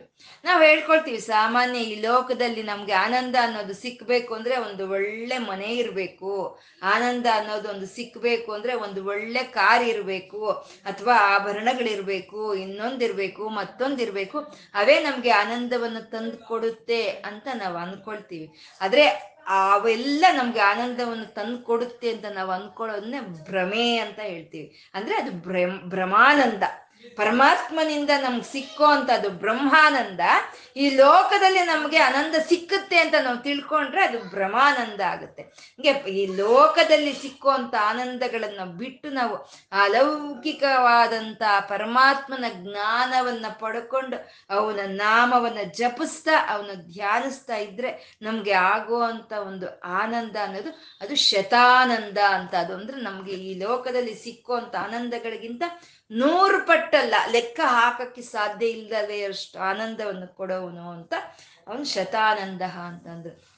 ಮತ್ತೆ ನಂದಿ ಅಂತ ಇದ್ದಾರೆ. ನಂದಿ ಅಂತಂದ್ರೆ ಆರೋ ಒಂದು ಆನಂದದ ಸ್ವರೂಪವೇ ನಂದಿ ಅಂತ ಹೇಳೋವಂಥದ್ದು. ಆನಂದವೇ ತನ್ನ ಸ್ವರೂಪವಾಗಿ ಇರೋ ಅಂಥ ಒಂದು ನಾರಾಯಣ ಅವನು ನಂದಿ ಅಂತ. ಆ ಆನಂದವೇ ತನ್ನ ಸ್ವಭಾವವಾಗಿ ಇರೋ ಅಂಥ ನಾರಾಯಣ ಅವನು ಆ ಆನಂದವನ್ನ ಈ ಸಮಸ್ತ ವಾದ ಪ್ರಕೃತಿಗೂ ಅವನು ಹಂಚ್ತಾ ಇದ್ದಾನೆ ಹಂಚ್ತಾ ಇದ್ದಾನೆ ಆ ಆನಂದವನ್ನ. ಇವಾಗ ಮೋಡಗಳು ಬಂದ ತಕ್ಷಣ ಆ ನವಲಿಗೆ ಆನಂದ ಆಗುತ್ತೆ. ಅದನ್ನ ಯಾರು ಕೊಟ್ರು? ಪರಮಾತ್ಮ ಆನಂದದ ಸ್ವರೂಪನು, ಸಚ್ಚಿತ್ ಆನಂದದ ಸ್ವರೂಪನಾದಂಥ ಪರಮಾತ್ಮನೇ ಆ ಆನಂದವನ್ನು ಅದಕ್ಕೆ ಕೊಡ್ತಾ ಇದ್ದಾನೆ. ಮಾವಿನ ಗಿಡ ಎಲ್ಲೋ ಇದೆ, ಆ ಕೋಗಿಲೋ ಎಲ್ ಎಲ್ಲೋ ಇದೆ, ಮಾಮರವೆಲ್ಲೋ ಕೋಗಿಲೆ ಎಲ್ಲೋ, ಏನೀ ಸ್ನೇಹ ಸಂಬಂಧ. ಆ ಮಾವಿನ ಗಿಡವನ್ನು ನೋಡಿದ ತಕ್ಷಣ ಆ ಕೋಗಿಲೆಗೆ ಅತ್ಯಂತ ಒಂದು ಆನಂದ ಅನ್ನೋದು ಉಂಟಾಗ್ತಾ ಅದು ಒಂದು ಹಾಡೋದಕ್ಕೆ ಶುರುವಾಗುತ್ತೆ. ಈ ಆನಂದವನ್ನು ಕೊಟ್ಟವ್ರು ಯಾರು? ಪರಮಾತ್ಮ, ಸಚ್ಚಿತ್ ಆನಂದದ ಸ್ವರೂಪನಾದಂಥ ಪರಮಾತ್ಮ. ಆ ಆನಂದವನ್ನ ಅವನು ಈ ಪ್ರಾಣಿ ಪ್ರಕೃತಿಗಳಲ್ಲಿ ಹಂಚಿಕೊಟ್ಟಿದ್ದಾನೆ ಅಂತ ಅವನು ಆನಂದಿ ಅಂತ ಅಂದ್ರು. ಜ್ಯೋತಿರ್ಗಣೇಶ್ವರ ಅಂತ ಇದ್ದಾರೆ. ಜ್ಯೋತಿರ್ಗಣೇಶ್ವರ, ಜ್ಯೋತಿ ಅಂತಂದ್ರೆ ಯಾವ್ಯಾವ್ದು ಪ್ರಕಾಶವನ್ನು ಕೊಡ್ತಾ ಇದೆಯೋ ಅದನ್ನೆಲ್ಲ ಜ್ಯೋತಿ ಅಂತ ಹೇಳ್ತೀವಿ. ಸೂರ್ಯ, ಚಂದ್ರ, ಅಗ್ನಿ ಮುಂತಾದ ಎಲ್ಲವೂ ಅವು ಜ್ಯೋತಿಗಳು. ಆ ಜ್ಯೋತಿಗಳಿಗೆ ಎಲ್ಲಿಂದ ಒಂದು ಪ್ರಕಾಶ ಬರ್ತಾ ಇದೆಯೋ ಆ ಜ್ಯೋತಿಗಳನ್ನೆಲ್ಲ ಯಾರು ನಿಯಂತ್ರಿಸ್ತಾ ಇದ್ದಾರೋ ಅವನೇ ಜ್ಯೋತಿರ್ಗಣೇಶ್ವರ ಅಂತ. ಜ್ಯೋತಿರ್ಗಣೇಶ್ವರ ಅಂದ್ರೆ ನಕ್ಷತ್ರ ಮಂಡಳಗಳು, ಅನೇಕವಾದ ನಕ್ಷತ್ರ ಮಂಡಳಗಳು ಈ ಪ್ರಕೃತಿಯಲ್ಲಿ ಇದೆ. ಅದನ್ನೆಲ್ಲ ಯಾರು ಒಂದು ನಿಯಂತ್ರಿಸ್ತಾ ಇದ್ದಾರೋ ಅವನೇ ಜ್ಯೋತಿರ್ಗಣೇಶ್ವರ ಅಂತ ಅಂದ್ರು. ಇದು ನಮ್ಗೇನೋ ಸಾಮಾನ್ಯದ ವಿಷಯ ಅಂತ ಅನಿಸುತ್ತೆ ಕೇಳೋದಕ್ಕೆ. ಜ್ಯೋತಿರ್ಗಣೇಶ್ವರ ಅಂತ ಅಂದ್ರೆ ಸ್ವಲ್ಪ ನಾವು ಧ್ಯಾನಿಸಿ ಸ್ವಲ್ಪ ಮನಸ್ಸಿಟ್ಟು ಯೋಚನೆ ಮಾಡಿದ್ರೆ ಎಂತಹ ಒಂದು ಅರ್ಥ ಅಲ್ವಾ ಇದು. ಇವಾಗ ಬಾಡಿಗೆ ಮನೇಲಿ ಇದ್ದಾರೆ ಒಬ್ರು, ಆ ಬಾಡಿಗೆ ಮನೇಲಿ ಇರೋರ್ಗೇನೋ ಯಾರಾದ್ರೂ ಒಬ್ರು ಸ್ವಂತ ಮನೇಲಿದ್ರೆ ಅಬ್ಬ ನೀನ್ ಬಿಡಪ್ಪ ನೀನ್ ಮಹಾರಾಜ ಸ್ವಂತ ಮನೇಲಿ ಇದೀಯಾ ಅಂತ ಹೇಳ್ತಾರೆ. ಆ ಒಂದೇನೋ ಸಣ್ಣ ಮನೆಯಲ್ಲಿ ಸ್ವಂತ ಮನೆ ಒಂದು ಸಣ್ಣ ಮನೆಯಲ್ಲಿ ಇರೋ ಅಂತ ಅವ್ರಿಗೆ ದೊಡ್ಡ ಮನೆಯಲ್ಲಿ ಇರೋರು ನೋಡಿದ್ರೆ ಅಯ್ಯೋ ನಿಮ್ಮ ಮನೆ ಅಂತ ದೊಡ್ಡದಾಗಿದೆ ಬಿಡಪ್ಪ ನೀನು ಮಹಾರಾಜ ಅಂತಾರೆ. ಇನ್ನು ಮಹಾರಾಜರ ಪ್ಯಾಲೇಸ್, ಆ ಪ್ಯಾಲೇಸಲ್ಲಿ ಇರೋ ಅಂಥವ್ರನ್ನ ಹೇಳೋ ಕೆಲಸನೇ ಇಲ್ಲ, ಅವ್ನು ಹೇಳಿದ್ರು ಮಹಾರಾಜನೇ ಹೇಳ್ದಿದ್ರು ಮಹಾರಾಜನೇ. ಮತ್ತೆ ಒಂದು ಸಣ್ಣ ಒಂದು ಮನೆ ಒಂದು ಸಣ್ಣ ಪ್ಯಾಲೇಸ್ನಲ್ಲಿ ಇರೋಂಥವ್ರು ನಾವೇ ಮಹಾರಾಜರು ಅಂತಂದ್ರೆ ಜ್ಯೋತಿರ್ಮಂಡಲಗಳು. ಇವಾಗ ಸೂರ್ಯ, ಸೂರ್ಯನ ಕುಟುಂಬಕ್ಕೆ ಸೇರಿರೋ ಅಂತ ಒಂಬತ್ತು ಗ್ರಹಗಳನ್ನ ಸೇರಿದ್ರೆ ಸೌರ ಕುಟುಂಬ ಅಂತ ಹೇಳ್ತಾರೆ. ಇಂಥ ಸೌರ ಕುಟುಂಬಗಳು, ಇಂಥ ಜ್ಯೋತಿರ್ಮಂಡಲಗಳು ಎಷ್ಟಿದೆ ಪ್ರಕೃತಿಯ ಅನೇಕವಾದ, ಅವಕ್ಕೆಲ್ಲ ಇವನೇ ಒಡೆಯನು. ಎಲ್ಲ ಜ್ಯೋತಿರ್ಮಂಡಲಗಳಿಗೂ ಯಾರು ಒಡೆಯನು ಅವನೇ ಜ್ಯೋತಿರ್ಗಣೇಶ್ವರ ಅಂತ ಹೇಳ್ತಾ ಜ್ಯೋತಿರ್ಗಣೇಶ್ವರ ವಿಜಿತಾತ್ಮ ಅಂತ ಇದ್ದಾರೆ. ವಿಜಿತಾತ್ಮ ಅಂದ್ರೆ ಎಲ್ಲವನ್ನು ಗೆದ್ದುಕೊಂಡಿದ್ದಾನೆ, ಎಲ್ಲವನ್ನು ಗೆದ್ದುಕೊಂಡಿದ್ದಾನೆ. ಒಂದು ಮನೆಗೆ ಒಬ್ಬ ಯಜಮಾನ ಆಗಬೇಕು ಅಂದರೆ ಅವನು ಎಲ್ಲವನ್ನು ಗೆದ್ಕೋಬೇಕು, ಎಲ್ಲವನ್ನು ಗೆದ್ಕೊಂಡೇನೆ ಅವನು ಯಜಮಾನ ಆಗೋಕೆ ಸಾಧ್ಯ ಆಗುತ್ತೆ. ಇವನು ಜ್ಯೋತಿರ್ಗಣೇಶ್ವರ, ಎಲ್ಲ ನಕ್ಷತ್ರ ಮಂಡಳಗಳನ್ನು ಗುನು ಇವನು ಇವನೇ ಈಶ್ವರನಾಗಿದ್ದಾನೆ ಅಂದರೆ ಎಲ್ಲ ಗೆದ್ಕೋಬೇಕು ಅಲ್ವಾ, ಎಲ್ಲವನ್ನು ಅವನು ಗೆದ್ಕೊಂಡಿದ್ದಾನೆ ಅಂತ. ಮತ್ತೆ ಭಗವಂತ ಇದ್ದಾನೆ ಅಂತ ಅಂದ್ರೂ ಅನ್ನೋರಲ್ಲಿ, ಇಲ್ಲ ಭಗವಂತ ಇಲ್ಲ ಅಂತ ಹೇಳೋ ಅಂಥವ್ರಲ್ಲಿ, ಅಜ್ಞಾನ ಇರೋರಲ್ಲಾಗ್ಬೋದು, ಅಜ್ಞಾನ ಇರ್ದಲೇ ಇರೋರಲ್ಲಿ ಆಗ್ಬೋದು, ಆಸ್ತಿಕರಾಗ್ಬೋದು, ನಾಸ್ತಿಕರಾಗ್ಬೋದು, ಯಾರಿಗಾದ್ರೂ ಸರಿ ನಾನು ಅನ್ನೋದಿದ್ದೇ ಇರುತ್ತೆ. ಯಾರಿಗಾದ್ರೂ ಅವ್ನು ಭಗವಂತ ಇಲ್ಲ ಅಂದ್ರೆ ಅವನಲ್ಲಿ ನಾನು ಅನ್ನೋದಿದೆ, ಅವ್ನು ಭಗವಂತ ಇದ್ದಾನೆ ಅಂತಂದ್ರೆ ನಾನು ಅನ್ನೋದಿದೆ. ಆ ನಾನು ಅನ್ನೋ ರೀತಿಯಲ್ಲಿ ಪ್ರತಿ ಒಂದು ಜೀವಿಯ ಶರೀರವನ್ನ ಗೆದ್ದುಕೊಂಡಿರೋ ಅಂತ ಪರಮಾತ್ಮ ಅವನು ವಿಜಿತಾತ್ಮ ಅಂತ ಹೇಳೋಂಥದ್ದು, ಎಲ್ಲವನ್ನು ಗೆದ್ಕೊಂಡಿದ್ದಾನೆ ಅಂತ. ಈ ಒಂದು ಧರ್ಮ ಯುದ್ಧಗಳನ್ನ ಮಾಡೋವಾಗ ಪ್ರತಿಯೊಬ್ಬ ರಾಕ್ಷಸನು ಗೆದ್ದಂತ ರಾಮಕೃಷ್ಣಾದಿ ಅವತಾರಗಳಲ್ಲಿ ತನ್ನನ್ನ ತಾನು ಪ್ರಕಟಿಸ್ಕೊಂಡಿದ್ದ ಪರಮಾತ್ಮ ಅವನು ವಿಜಿತಾತ್ಮ ಅಂತ. ಆ ವಿಜಿತಾತ್ಮ ಆದ ಪರಮಾತ್ಮ ಏನ್ ಮಾಡ್ತಾ ಇದ್ದಾನೆ, ಅವನೇ ಎಲ್ಲಕ್ಕೂ ವಿಧಿಗಳನ್ನ ನಿರ್ಮಾಣ ಮಾಡಿದ್ದಾನೆ. ಪ್ರತಿಯೊಂದು ನಕ್ಷತ್ರ ಮಂಡಲಕ್ಕಾಗ್ಬೋದು, ಅಥವಾ ಪ್ರತಿಯೊಂದು ಪ್ರಕೃತಿಗೂ, ಅಥವಾ ಪ್ರತಿಯೊಂದು ಶರೀರ, ಒಂದು ಇರುವೆ ಶರೀರದಿಂದ ಹಿಡಿದು ಬ್ರಹ್ಮನ ಶರೀರವರೆಗೂ ಒಂದು ವಿಧಿಯನ್ನ ಇಟ್ಟಿದ್ದಾನೆ. ಇದು ಹೀಗ್ ನಡಿಬೇಕು, ಇದು ಹೀಗ್ ನಡಿಬೇಕು, ಇದು ಹೀಗ್ ನಡಿಬೇಕು, ಇದು ಹೀಗಿರ್ಬೇಕು, ಇದು ಹೀಗಿರ್ಬೇಕು ಅಂತ ವಿಧಿಗಳನ್ನು ಇಟ್ಟಿದ್ದಾನೆ. ಆ ವಿಧಿಗಳಿಗೆ ಯಾರು ಬದ್ಧವರಾಗಿ ಇರ್ತಾರೋ ಅವ್ರನ್ನೆಲ್ಲ ವಿಧೇಯರು ಅಂತ ಹೇಳ್ತಾರೆ. ಆ ಬದ್ ಆ ವಿಧಿಗಳಿಗೆ ಬದ್ಧರ ಬದ್ಧವಾಗಿರೋ ಅಂತವ್ರು. ಪರಮಾತ್ಮ ಅವಿದೆ ಅವಿದೆ ಅವಿದೆಯೇ ಅವಿಧೇಯಾತ್ಮ ಅಂತ ಇದ್ದಾರೆ. ಅಂದ್ರೆ ಅವನಿಗೆ ಯಾರು ವಿಧಿಗಳನ್ನ ನೀನು ಹೀಗಿರು ನೀನು ಹೀಗ್ ಮಾಡು ಅಂತ ಯಾರು ವಿಧಿಗಳನ್ನ ಇಟ್ಟಿದ್ದಾರೆ, ಯಾವ ವಿಧಿಗೆ ಅವನು ಬದ್ಧವಾಗಿರ್ಬೇಕು ಅದಕ್ಕೆ ಅವನು ಅವಿ ಅವಿಧೇಯಾತ್ಮ ಅಂತ ಹೇಳ್ತಾರೆ. ಅವಿಧೇಯಾತ್ಮ ಅಂತ ಅಂದ್ರೆ ಅವನೇ ಅವನು ವಿಧೇಯವಾಗಿ ಇರೋ ಅಂತ ಅವಶ್ಯಕತೆ ಇಲ್ಲ ಅವನಿಗೆ ಅಂತ ಅವಿಧೇಯಾತ್ಮ ಅಂತ ಹೇಳ್ತಾ ಇರೋವಂಥದ್ದು. ಮತ್ತೆ ವಿಧೇ ವಿಜಿತಾತ್ಮ ವಿಧೇಯಾತ್ಮ ಅಂತಾನು ನಾವು ಹೇಳ್ಕೋಬಹುದು.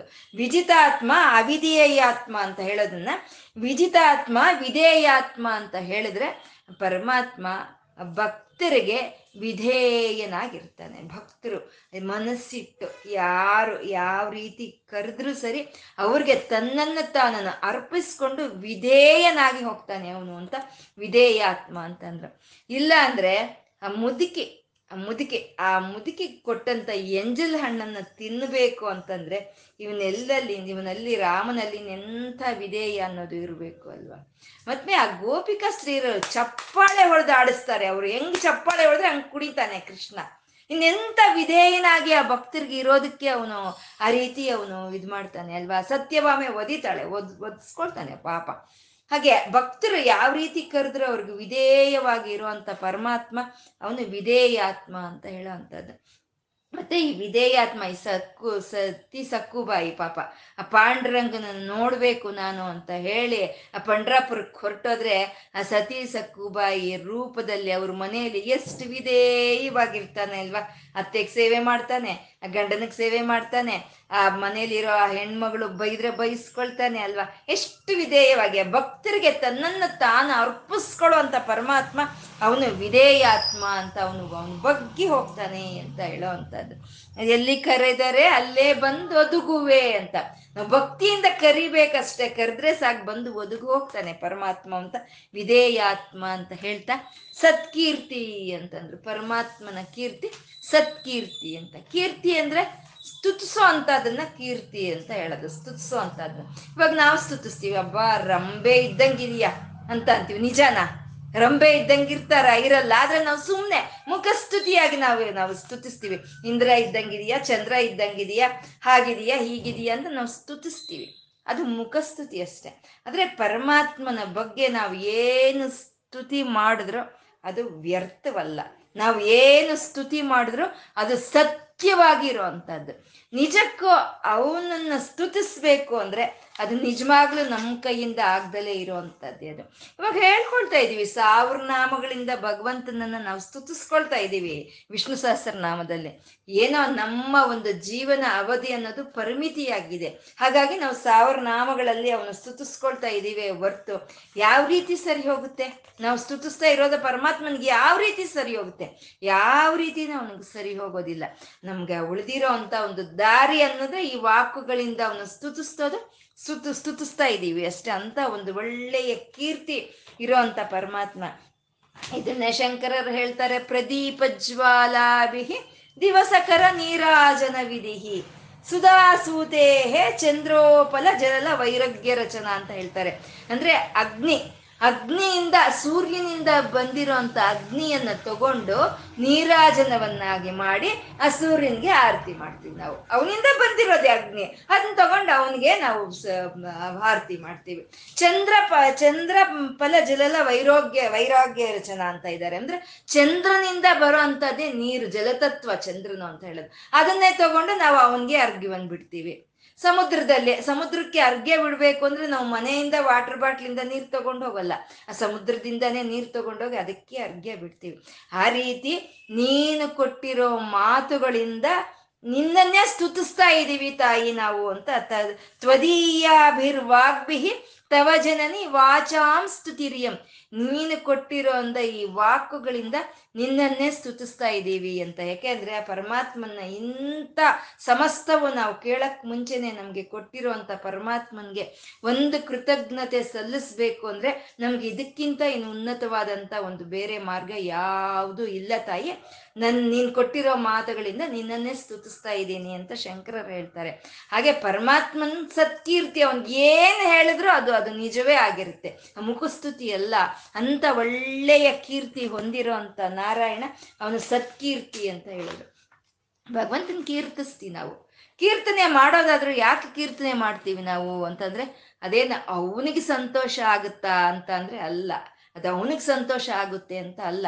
ಅವನನ್ನು ನಾವು ಸ್ತುತಿಸಿದ್ರೆ, ಅವನನ್ನ ಗಾನ ಮಾಡಿದ್ರೆ, ನಾವು ಅವನ ನಾಮವನ್ನು ಜಪ ಮಾಡಿದ್ರೆ ಆ ಸಂತೋಷ ಅನ್ನೋದು ನಮ್ಗೆ ಆಗುತ್ತೆ ಅಂತ ಹೇಳ್ತಾ ಚಿನ್ನ ಸಂಶಯ ಅಂತ ಹೇಳ್ತಾ ಇದ್ದಾರೆ. ಸಂಶಯ ಬೇಡ, ಪರಮಾತ್ಮನ ಬಗ್ಗೆ ನೀನ್ ಸ್ತುತಿಸ್ತಾ ಇದೀಯಾ, ಅವನ ನಾಮವನ್ನ ಧ್ಯಾನಿಸ್ತಾ ಇದೀಯಾ, ನೀನ್ ಯಾವ ಸಂಶಯವನ್ನು ಅಲ್ಲಿ ಇಟ್ಕೋಬೇಡ. ಅದರಿಂದ ಅದು ಅವನಿಗೆ ಸಂತೋಷ ಆಗಲ್ಲ, ಬದಲಾಗಿ ನಿನ್ಗೆ ಆನಂದವನ್ನು ಕೊಡುತ್ತೆ ಅಂತ ಚಿನ್ನ ಸಂಶಯ ಅಂತ ಹೇಳ್ತಾ ಇದ್ದಾರೆ. ಸಂಶಯ ಅನ್ನೋದು ಅಜ್ಞಾನಕ್ಕೆ ಒಂದು, ಅಜ್ಞಾನದಿಂದ ಜನಿತವಾಗಿರುವಂಥವೇ ಸಂಶಯಗಳು ಅನ್ನೋದು. ನಮ್ಮಲ್ಲಿ ಒಂದು ಸ್ಪಷ್ಟವಾದಂಥ ಜ್ಞಾನ ಯಾವಾಗ ಇರಲ್ವೋ ಆವಾಗ ಎಲ್ಲವೂ ಸಂಶಯ ಸಂಶಯ ಸಂಶಯ ಇರುವಂಥದ್ದೇ. ಆ ಅಜ್ಞಾನ ಅನ್ನೋದು ನಮ್ಮಿಂದ ಹೊರಟೋದ್ರೆ, ಈ ಸ್ವಕ್ಷ ಅನ್ನೋ ಹಂಗೆ ಈ ಪರಮಾತ್ಮನ ದೃಷ್ಟಿ ನಮ್ಮ ಮೇಲೆ ಬಿದ್ದಾಗ, ನಮ್ಮಲ್ಲಿ ಈ ಅಜ್ಞಾನ ಅನ್ನೋದು ಹೊರಟೋದಾಗ ನಮಗೆ ಅಲ್ಲಿ ಖಚಿತವಾಗಿ ಎಲ್ಲವೂ ಗೋಚರವಾಗುತ್ತೆ. ಅಂದರೆ ಸಂಶಯಗಳೆಲ್ಲ ಹೊರಟೋಗುತ್ತೆ ಅಂತ ಹೇಳೋ ಅಂಥದ್ದು ಸಂಶಯ ಅಂತ. ನಿಸ್ಸಂಶಯ ಸಂಶಯಜ್ಞೆ ಅಂತ ಬಾ ಲಲಿತೆಗೆ ಹೇಳಿರೋ ಅಂಥ ನಾಮಗಳು. ಅಂದರೆ ಅವಳಲ್ಲಿ ಯಾವ ಸಂಶಯಗಳು ಇಲ್ಲ, ನಮ್ಮಲ್ಲಿರುವಂಥ ಸಂಶಯಗಳು ಅವಳು ತೊಲಗಿಸ್ತಾಳೆ ಅಂತ ಪರಮಾತ್ಮ ಚಿನ್ನ ಸಂಶಯ. ಅವನಲ್ಲಿ ಯಾವುದೋ ಸಂಶಯಗಳು ಇಲ್ಲ, ಆ ಭಕ್ತರಲ್ಲಿ ಇರೋವಂಥ ಯಾವುದೇ ಒಂದು ಸಂಶಯಗಳಿಗಾಗ್ಬೋದು, ಅವನು ಯಾವುದೋ ಒಂದು ರೂಪದಲ್ಲಿ ಬಂದು ಅದನ್ನ ಪರಿಹಾರ ಮಾಡ್ತಾನೆ ಅಂತ ಹೇಳೋವಂಥದ್ದೇ ಚಿನ್ನ ಸಂಶಯ ಅಂತ. ಆ ಅಜ್ಞಾನವೇ, ಆ ಅಜ್ಞಾನದಿಂದ ಹುಟ್ಟೋ ಅಂಥವೇ ಸಂಶಯಗಳು ಅಂತ. ಆ ಅಜ್ಞಾನ ಹೊರಟೋದ ತಕ್ಷಣ ನಮಗೆ ಆ ಸಂಶಯ ಅಸಂಶಯ ಅನ್ನೋದು ಇಲ್ದಲೇ ಹೋಗುತ್ತೆ ಅನ್ನೋದು. ಅಂದರೆ ಅಜ್ಞಾನ ಹೊರಟೋಗೋದು, ಜ್ಞಾನ ಬರೋದು ಅಂತ ಅಂದ್ರೆ, ಇವಾಗ ಕತ್ತಲು ಹೊರಟೋದ್ರೆ ಬೆಳಕು ಬರುತ್ತೆ ಅಲ್ವಾ. ಅಂದರೆ ಬೆಳಕು ಬರುತ್ತಾ ಅಂದ್ರೆ ಬೆಳಕು ಬರಲ್ಲ, ಬೆಳಕು ಶಾಶ್ವತ, ಯಾವಾಗ್ಲೂ ಇರೋದೇ ಬೆಳಕು. ಅಲ್ಲಿ ಕತ್ತಲು ಬಂದಾಗ ಬೆಳಕು ಕಾಣಿಸಲ್ಲ ಅಷ್ಟೇ. ಆ ಕತ್ತಲು ಅದು ಹೊರಟೋದ್ರೆ ಬೆಳಕು ಕಾಣಿಸುತ್ತೆ. ಹಾಗೆ ಈ ಅಜ್ಞಾನ ಅನ್ನೋದು ಯಾವಾಗ್ಲೂ ಇರುತ್ತೆ ನಮ್ಮಲ್ಲಿ. ಈ ಅಜ್ಞಾನ ಅನ್ನೋ ಕತ್ತಲು ನಮ್ಮಲ್ಲಿ ಬಂದಾಗ ಅಜ್ಞಾನ ಅನ್ನೋದು ನಮ್ಗೆ ಗೋಚರವಾಗಲ್ಲ. ಆ ಕತ್ತಲು ಆಗ ಅನ್ನೋ ಅಜ್ಞಾನ ಹೊರಟೋದ ತಕ್ಷಣ ನಮ್ಗೆ ಜ್ಞಾನ ಅನ್ನೋದು ನಮ್ಮ ಹೃದಯಕ್ಕೆ ಅನುಭವಕ್ಕೆ ಬಂದ ತಕ್ಷಣ ನಮ್ಗೆಲ್ಲವೂ ಒಂದು ನಿಸ್ಸಂದೇಹವಾಗಿ ನಿಸ್ಸಂಶಯವಾಗಿ ಎಲ್ಲ ನಮ್ಗೆ ಸ್ಪಷ್ಟವಾಗಿ ಗೋಚರವಾಗುತ್ತೆ ಅಂತ ಹೇಳೋ ಅಂತದ್ದೇ ಚಿನ್ನ ಸಂಶಯ ಅಂತ. ಪರಮಾತ್ಮ ಚಿನ್ನ ಸಂಶಯ ಅಂತ.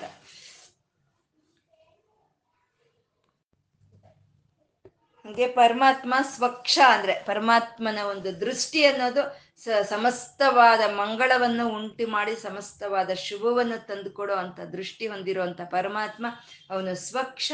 ಸ್ವಂಘ ಅನ್ನೋದ್ರೆ ಅವನ ಅವಯವೂ ಅಷ್ಟೇ, ಎಲ್ಲ ಅಂಗಾಂಗಗಳು ಶುಭವನ್ನೇ ನಮಗೆ ತಂದುಕೊಡುವಂಥ ಅಂಗಾಂಗಗಳನ್ನು ಹೊಂದಿರೋ ಪರಮಾತ್ಮ ಅವನು ಸ್ವಂಘ.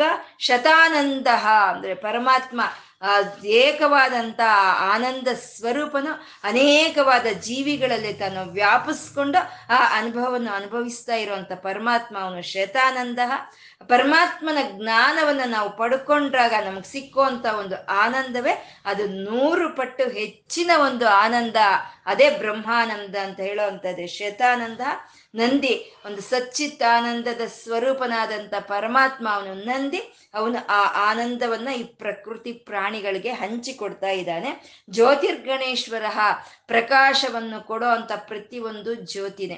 ಈ ಈ ಒಂದು ಅಂಗಾಂಗಗಳಿಂದ ಹೊಂದಿರುವಂಥ ಈ ಶರೀರ ಪ್ರಕಾಶಿಸ್ತಾ ಇದೆ ಅಂದರೆ ಈ ಶರೀರವು ಒಂದು ಜ್ಯೋತಿನೇ. ಈ ಶರೀರದಿಂದ ಹಿಡಿದು ಎಲ್ಲ ಜ್ಯೋತಿರ್ಮಂಡಲಗಳಿಗೂ ಯಾರು ಐಶ್ವರತ್ವವನ್ನು ವಹಿಸ್ಕೊಂಡು ಇದ್ದಾನೋ ಅವನು ಜ್ಯೋತಿರ್ಗಣೇಶ್ವರ. ಅವನು ವಿಜಿತಾತ್ಮ, ಅವನು ಎಲ್ಲವನ್ನು ಗೆದ್ದುಕೊಂಡಿದ್ದಾನೆ ವಿಜಿತಾತ್ಮ. ಅವಿಧೇಯಾತ್ಮ, ಅವನು ಅವನು ಯಾರಿಗೂ ವಿಧೇಯವಾಗಿ ಇರೋವಂಥ ಅವಶ್ಯಕತೆ ಅವನಿಗಿಲ್ಲ. ಯಾಕೆಂದರೆ ಯಾವುದಾದ್ರೂ ಒಂದು ವಿಧಿಗಳನ್ನು ಏರ್ಪಾಟ್ ಮಾಡಿದಾಗ ಆ ವಿಧಿಗಳಿಗೆ ಅನುಸಾರವಾಗಿ ನಡ್ಕೊಳ್ಳೋ ಅಂಥವ್ರನ್ನ ವಿಧೇಯರು ಅಂತಾರೆ. ಭಗವಂತನಿಗೆ ಆ ವಿಧಿಗಳನ್ನು ವಿಧಿಸೋರು ಇಲ್ಲ, ಆ ವಿಧಿಗಳಿಗೆ ಅವನು ನಡ್ಕೊಳ್ಳೋ ಅಂಥ ಅವಶ್ಯಕತೆನೂ ಇಲ್ಲ ಅಂತ ಹೇಳ್ತಾ ಅವನು ಅವಿಧೇಯಾತ್ಮ ಅಂತ ಹೇಳಿದ್ರು. ಮತ್ತೆ ಇದನ್ನೇ ವಿಧೇಯಾತ್ಮ ಅಂತ ಹೇಳ್ಕೊಳ್ಳೋದೇ ಆದರೆ ತನ್ನ ಶರಣ ಹೊಂದಿರುವಂಥ ಭಕ್ತರನ್ನ, ತನ್ನನ್ನ ಭಕ್ತಿಯಿಂದ ಆರಾಧಿಸ್ತಾ ಇರುವಂಥ ಒಂದು ಭಕ್ತರಿಗೆ ವಿಧೇಯವಾಗಿ ಇದ್ದು ಅವ್ರಿಗೆ ಅವ್ರಿಗೆ ಬಂದು ತನ್ನನ್ನು ತಾನೇ ಅರ್ಪಣೆ ಮಾಡ್ಕೊಳ್ಳೋ ಅಂಥ ಪರಮಾತ್ಮ ಅವನು ವಿಧೇಯಾತ್ಮ. ಅವನೇ ಸತ್ಕೀರ್ತಿ, ಅವನ ಕೀರ್ತಿಯೇ ಸತ್ಯವಾದಂಥ ಕೀರ್ತಿ. ಅವನನ್ನು ನಾವು ಯಾವ ರೀತಿ ನಾವು ಕೀರ್ತನೆ ಮಾಡಿದ್ರು, ಯಾವ ರೀತಿ ಸ್ತುತಿಸಿದ್ರು ಅದು ವ್ಯರ್ಥವಲ್ಲ, ಅದನ್ನ ಅವನಿಗೆ ಸರಿಯಾಗಿ ಹೊಂದ್ಕೊಳ್ಳುತ್ತೆ. ಚಿನ್ನ ಸಂಶಯ, ಇದರಲ್ಲಿ ಯಾವ ಸಂಶಯನೂ ನಮಗೆ ಬೇಡ. ಪರಮಾತ್ಮನ ಒಂದು ಜ್ಞಾನ ಅಂತ ಬಂದಾಗ ನಮ್ಗೆ ಎಲ್ಲ ವಿಧವಾದ ಸಂಶಯಗಳು ಹೊರಟೋಗಿ ನಮ್ಮಲ್ಲಿ ಒಂದು ನಿರ್ಮಲವಾದಂಥ ಒಂದು ಮನಸ್ಥಿತಿ ಉಂಟಾಗುತ್ತೆ ಅಂತ ಇವತ್ತು ಹೇಳ್ಕೊಳ್ತಾ ಇವತ್ತೇನು ಹೇಳ್ಕೊಂಡಿದ್ದೀವೋ ಆ ಆನಂದ ಸ್ವರೂಪನಾದಂಥ ನಾರಾಯಣನಿಗೆ ಅರ್ಪಣೆ ಮಾಡ್ಕೊಳ್ಳೋಣ. ಲಕ್ಷ್ಮೀನಾರಾಯಣರಿಗೆ ನತಿರಿಯಂ, ನನ್ನ ಈ ನಮಸ್ಕಾರವನ್ನು ಸ್ವೀಕಾರ ಮಾಡು ತಂದೆ ಅಂತ ಕೇಳ್ಕೊಳ್ತಾ ಸರ್ವಂ ಶ್ರೀ ಲಲಿತಾರ್ಪಣಮಸ್ತು.